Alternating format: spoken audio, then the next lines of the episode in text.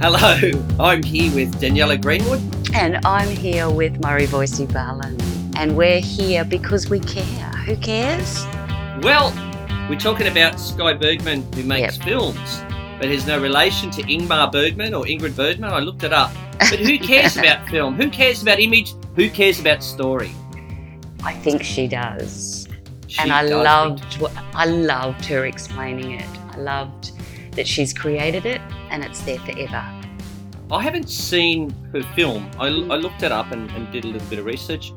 Lives Well Lived. Lives well lived. It's a fantastic title, and I think I really benefited from hearing her talking about it. I'm glad I got to hear that first, actually. Um, her story about um, Yeah. why she first started doing it and what she found in terms of um, her experience just listening to people. and her artistry. I, that was another thing, and I think that was something that Ash drew out really well. You know, looking at the artistry of storytelling through film, through Mm. image, and, and from you know having someone's legacy, uh, you know, left too. You know, like something to leave behind and some wisdom. But there are two words that she said. I'll bet that- you were. Well, what were they? Come what on. were they? What do you think it oh, was? I've, I wrote something Mhm. down here. No, you'll have to tell me. Curiosity. Oh, she yes. said it several times. And she also said the word inquisitive, which is now my new favourite word of the week. Fantastic. So write that down, folks. I N Q U I S I T I V E. Inquisitive. That's a great word. And that sense of curiosity that you bring with you to your work is at the heart of what she discovered. You know, she said, I'm not a social scientist, um, but she discovered the power in actually being interested in someone else's life and, and how powerful that is to be on the other end of that. Oh, she talked about story and having people share their story as a gift, which I really just loved. I thought that was something beautiful. And it made me think back to a time when it was a lifestyle officer that introduced me to this storybook idea, Mm. um, suggested it for my mum. And I went through with my mum and asked her all these questions and, and prodded and played in my, my normal way. And we've got recorded my mum's first kiss which isn't with my dad. Oh, and the first time she got drunk, you know, that's about that. Uh, the first time when she got detention, it's because she was such a good soul, and I can't believe my mum ever got detention, but she did. it's so important to know that your your parents got were detention. human, got in trouble, made mistakes, were absolute idiots. And I think I honestly I think what has she said? The one regret um, that people always uh, that, that she comes across when she talks to people is that they didn't ask enough questions of Yeah. the people in their lives, particularly older people who had died, and and just wish they'd asked more questions of them. But I, what I got from her, especially in translating it as um, as Ash sort of did around, well, how do, what does this mean for our listeners who probably work in in whatever role in residential aged care, and and I kind of got the gift thing the other way around, just how important it is to be genuinely interested in someone else's life beyond you know getting information down on documentation and Mm. what a gift it is for people who've been homogenized into one older person who's a resident uh, that, that just listening to even a short story of their life just opens up a little bit of the complexity of their lives Mm, that we, wow. we we kind of tend to smooth over through sort of looking at them as these old people who live in they're our residents and we lose that complexity and that detail um, just by just when they when they move in because then they become residents and that's got a whole lot of homogenizing power to it you know similar age similar level of frailty and and just learning about that complexity is i think is just so important but you have to be interested You have to. Well, that's that is the key thing here, you know, and, and you do see often people asking questions, and there's a tone of disconnect to that, and it's a two way thing too. Questions, you know, like it's a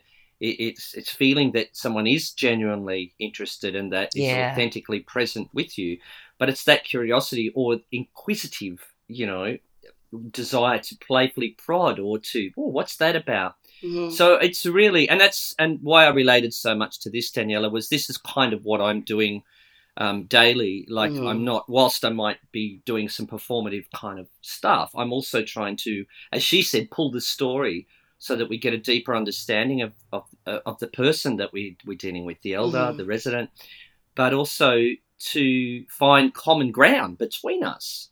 You know, because that's what we're looking for, right? We're looking for what is it that brings us together, what is common for us, and then the other thing about what you've just said, I, I love, also is that we tend to tar everyone with the same brush. That oh, you know, they're in aged care now. Oh, they've got they have dementia. Their behavior, you know, all of their behaviours are around this without thinking, who is this person and what drives them and what is it about them that wants them to be alone, that makes mm. them call out, that seeks company, that wants attention, that wants a bit of dignity. Yeah, know, all those things. If we get that wrong, I think that being open that you naturally bring, that natural curiosity, is so thwarted by that um, homogenizing kind of medicalized, it really gets in the way of actually seeing people in all their complexity. You know, viewing their diagnosis first or their age first, all of these things, you just kind of want to get them out of the way so you can see this unique complex person, but you also there have to understand are. what yeah. they're up against. You've got to understand what they're up against to truly see how amazing they are and resilient they are. Like living in residential aged care, that they still um, human beings who live there. Some of them, many of them, against their will, s- still find a place within themselves to, to, trust other human beings with really intimate care and things like mm. how courageous and resilient people are who are actually living there. But we'll never get a true sense of that until we understand what they're up against and what they're struggling mm. against. Do you know what I mean? Yeah, no, no, I do. I do. And I think, I mean, that is part of why I love and have dedicated working in the residential space. I don't work in community. Yeah. Um, I, I, I work in that, that space. But that's the secret. It's bringing that curiosity, which you can't fake, that genuine interest in finding out the complexity of a person beyond some homogenous kind of old resident type thinking is that's the power i think there's great power and there's something powerful and i know it resonated with ash because i remember he's he's talked about putting it on a, a post-it note. She spoke sky chose it towards the end about choosing curiosity over fear. Yeah and that motto is so profound yep. in many ways you know. I really i had to replay that a couple of times and i had to really write it down. Um, but th- there's a lot in that you know and if i think about uh, if I put my hat on from the perspective of an AIN, a, a care staff worker, and think about fear around someone's behaviours, and think that that just in that zone that we're talking about, choosing curiosity over fear, what's going on? What's dry? What's happening for you? Mm. That's very powerful, as it is for a genuine life motto, which I think Ash is going to buy, uh, put T-shirts out now, um, to inform his life and others. Um, so that really resonated with me. But talking about Sky and coming back to what she said in, she talked about um, pulling the story, you know, really, and that's the thing, you know, it's pulling that story out from people as a filmmaker. But you know, for all of us that are interested in humans, she said it really takes some skill to draw out a story, to pull the story from someone, mm-hmm. to enable them to share and to tell it. Yeah. And you know, I find that all my, you know, like that playful prodding in my work and, and what, and, and how I do it. And I'm just thinking on film, you know, like how, how challenging that would have been, you know, because it's very formalized, you know, when you have, a, have an interview. And I guess she talked about how we look at their sadness, how we look at their thinking processes. There's mm. a lot going on in film, which captures so beautifully. Yeah, I, I completely agree. I've found even in staff, working in the staff training space, it's one thing to say to someone, don't be paternalistic or bossy. It's another thing to show them a short skit on a film of someone, a really kind hearted person, saying to an older person, Come on, there's a good girl, let's get out of bed. Actually viewing it because it's real. When you watch it, it's real. You can't deny it. It you know, it happened. It's real. It's there. It's it's been recorded by someone. It exists, and it's as valid as any other uh, any other truth. Do you know what I mean? Yeah. So in your in your presentations and your in your trainings, you you use you film actors. Yeah, before. I do. Yeah. I, well, not actors actually. You use um, AI. Yeah. I, I, haven't had the budget, but but also, um, I but I get the scripts from real people. Yeah. So you know what happens in the morning. How does it feel? And you know what why does that happen? Well, we have to do that because breakfast is only available. So, from from thousands of stories like that to create a, a script, um, and then get the real people to play it. It's really wonderful finding That's the resident right. actors. And this, honestly, I found some of the best actors in residence who can show you the response to being treated like that because they've mm. seen it and they've witnessed it in some of their it. peers who live there who maybe um, aren't, aren't, using words to be able to sort of say, don't call me that, or um, they show what the humiliating effect of those kind of things. So I think I'm a big believer in in creating artifacts like that in whatever form, whether it's stills or. But I, I love that Ash asked her about how is it going from focusing on still photography, mm. then to picture, because now you've got sound and you can't control, you know, all yes. of the factors and get that one good shot. And then she said, um, I, I, basically I learned by doing. And that mm. stuck out to me as something that is almost a bit of a theme for everything you and I discuss in terms of um, even the older people she spoke to, you learn about what mortality means by getting closer to it. You know, and and you learn about what being a teenager is, not in a book, by kind of fumbling your way through being a teenager, don't you? Well, I did anyway.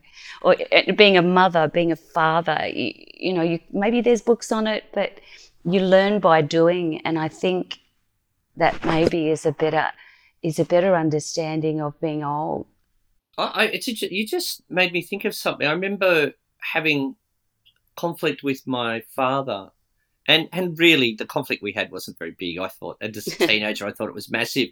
But he one day he turned to me and he said, "Look, I've never done this before. You're my first son, and I've never parented before. I don't know how it works. Okay, can you give me a break?" And he walked away, and I went, "Oh my god!" I felt really empathy for him. I was like, oh my god, it must be so hard. I'm so annoying, and and it's true. it's true. But you know these things that um, and that was like a, a massive. I don't know what position. It's such a great bit of wisdom to, to turn. Well, it was a response. It was totally a response to his son when he was frustrated. But it really stuck out. And these things, and I, I've used that in my own life. These things really stay with us. And I think you know, just just quickly coming back to story, I think you know my wife is a, a Steiner teacher. Mm. And, and and story is very important in the education of Steiner. They start the morning circle is started with a story, and story permeates through. And if there's any issues in the class group, as there is currently, um, with some of the, the, the girls, you know, holding other members out, they they use story. They'll refer to a story and uh, of where this occurs for for people to objectively think about it in the same way that you use in your trainings. And I think the story, that story is incredibly powerful. And if we think back to sitting around the fires and someone telling stories and, and yarns about past and where we come from, it's such a powerful force. Yeah, I agree. We're just completely attracted to it and learn from it. And if we really, really listen, especially if we listen ethically, we find the parts of ourselves that are different from the people we're speaking to. And so if we're really open and don't try and take it into our worldview and make sense of it because we're scared of getting old ourselves, but if we really, really listen ethically, it helps to find difference. We stop trying to see people in our the, the way that you know we're, we're kind of socialized to think about old age or what health means or you know what good looks like. Um, if we listen ethically without panicking and trying to define it there's real possibility that we can learn a little a little bit more about what it actually means to be human. You just said that was the greatest put together of two words listen ethically. Yeah. That's such a good term I, you know, if there's one thing I can say about the podcast, I've come away with pages of good terms that you've given me. yeah, I love that. Listen, oh, I'm gonna, I'm gonna write that one down.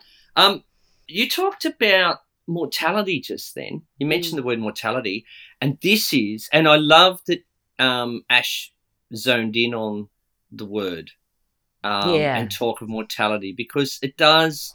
And he's, you know, talking and, about people. And what did he into rack? Yeah. Uh, he said, um, because it was it's a really important question. Ash said something about the. Oh, here it is. I've, I've quoted it. There can be this desire to hide it from people who are older or people that are nearing the end of their lives and it's as if they haven't thought of the fact that their lives are going to end.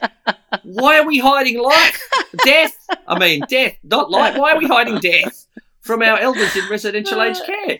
Why do we do that? Because the whole system is set up to avoid that, especially obviously in Western culture, but I would say everywhere. I think that's we want people to live to 240? What is this? Well, when it's under a medical model, death is failure. Oh, it's another term. Yeah. Death is failure. It is when you're looking at in terms of medical heroics. You know, they they can't fix it. They can't cure it. So under bubbling under the surface is it's like an individual failing and a failing of um, to maintain someone's mobility till then nine you know till the day they actually die. You know, and I I worry that that really sets staff up for failure too. And I don't mean working out really matters to people and and and the ways they want to look after their own bodies and the things that are important to them. But I just mean in general, the idea that death is um, somehow a failing is kind of interwoven into the system. You know, if you look at the medical goals, it's to maintain mobility. Mm, oh yeah. It's like, well, what happens when I can't? Mm, no, no, no, that's not possible. I'm just wondering what it'd be like if, you know, like my family came home and my seat was empty and uh, I died and nobody talked about it. That'd it, be weird, right? It would be pretty creepy. It'd be pretty weird. Like, come home, Marley this is, oh, dad's not there. Connie doesn't say anything to her. The neighbours go, oh, they don't say, well, sorry about Mark. Everyone just pretends that I, I didn't exist.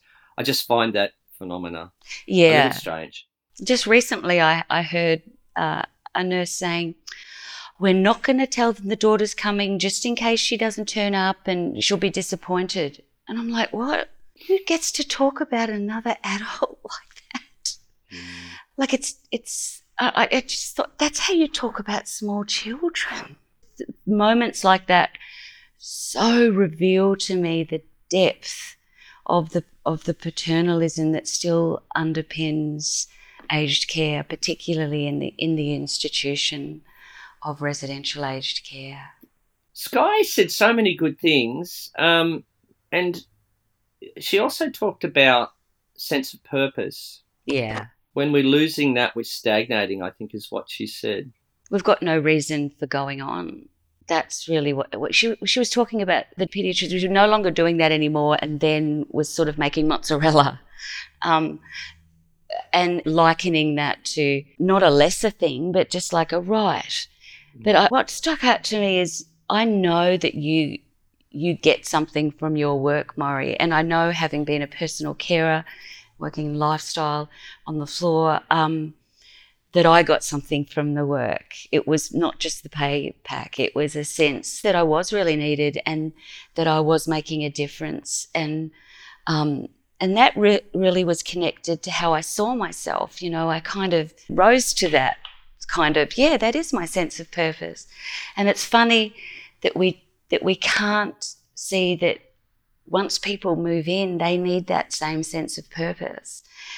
And often our sense of purpose is so connected to our connections with others you know about um, doing something for people not just having stuff done for us. And the importance of creating a space of curiosity to find out where is this person's energy going and what are they wanting to give back to really kind of honing in on that and then recognizing it because they're no different from you and I, Maury. Mm. Um, we get that great feeling from feeling we're making a difference or we're um, contributing in some way to the lives of people that we care about and to our communities. It's kind of, uh, I once said in a message to care staff that when you work in that way, you walk a noble path, you give a precious gift. And I really mean that. But it's also, there's also much that you get in return. And that's yeah. kind of what life is about.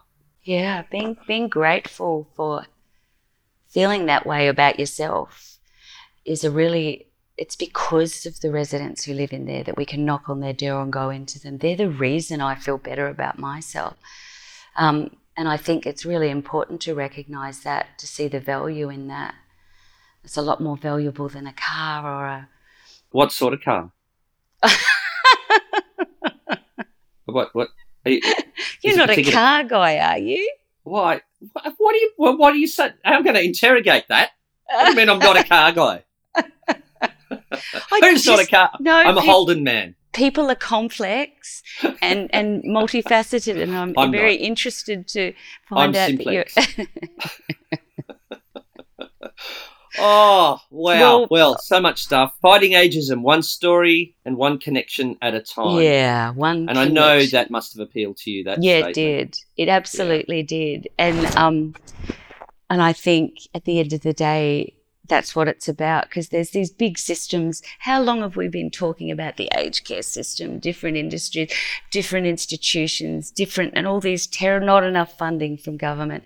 While all of that debate and um, political kind of action is happening, I think it's really important for um, individuals who are working in the space to know that they've got all the power in the world mm. because they're the ones at the coalface who actually are in relationship with these people and they can choose doesn't matter the organization they work for they can choose that moment to be any way they want it to be. They're not stuck by the funding or, you know, there's limitations to work within. But those individuals who are there working with real people, they've got all the power, all of it. You know, they can create whatever interaction and relationship that, that, that they want. And I think that's a responsibility and a possibility. Wow, I like that. I'm looking at my clock. I've got to do a rat test in a minute. Oh, well, I have to let you go. I haven't had COVID yet. Have Have you had COVID yet? Yes. wow, how was that? Oh, look, it was yeah, it was awful, and I think we don't know. None of us know the long term effects of it. No, well, COVID's not over, and this is the thing. I just okay. So my all of my services, five services that I work work with, all of them are in or out of COVID. They've just come in to come out and not gone back in. And so I've done window therapy again mm-hmm. just last week. Uh, I, I've on Zoom one day a week at the moment because COVID is not over. And my beautiful elders and all the community around the aged care service, the families, the leadership, the organisation, the staff, and the elders, all are still sitting with the um, the ramifications of, of COVID and, and COVID coming in, you know, and it's still there. It's not gone away despite the kind of media spin on that. And I feel very strongly about about that. In fact, I'm going to write a post about it right now. Maury, it's been absolutely delightful talking to you. And I know this is the last Who Cares for the season. I just wanted to thank you for being absolutely amazing and putting up with me and my rebellious spirit, which you've been so kind to do. And to thank Ash for providing us with the most delightful material to think about and, um, and, and work with. So thank you so much, Maury. And thank you for, for really drilling down on some of the most important components that we ever talk about. You know, really insightful, and I love your advocacy, and you are a saint. So I'm putting you, you forward. I've given up on your polit- political career, right? Okay. And I'm going to have you canonized by the Catholic Church. I don't know how you feel about that. I don't want you to answer that until the next one, but it will be Saint Daniela Greenwood. I'd I do not like know. It sounds a bit violent. Canon? What? Canonized? Yeah, that's really. Of course, it's mm, anyway. Um, I don't want to thank Colin and Silver Adventures for having us and giving us something to do on Wednesday mornings. Yes, and Maury, can you just keep your beautiful self safe and keep giving life and receiving life in, in the curious space that you work in. and you keep fighting the good fight. I will, my friend. I'll see you soon. See you, Maury.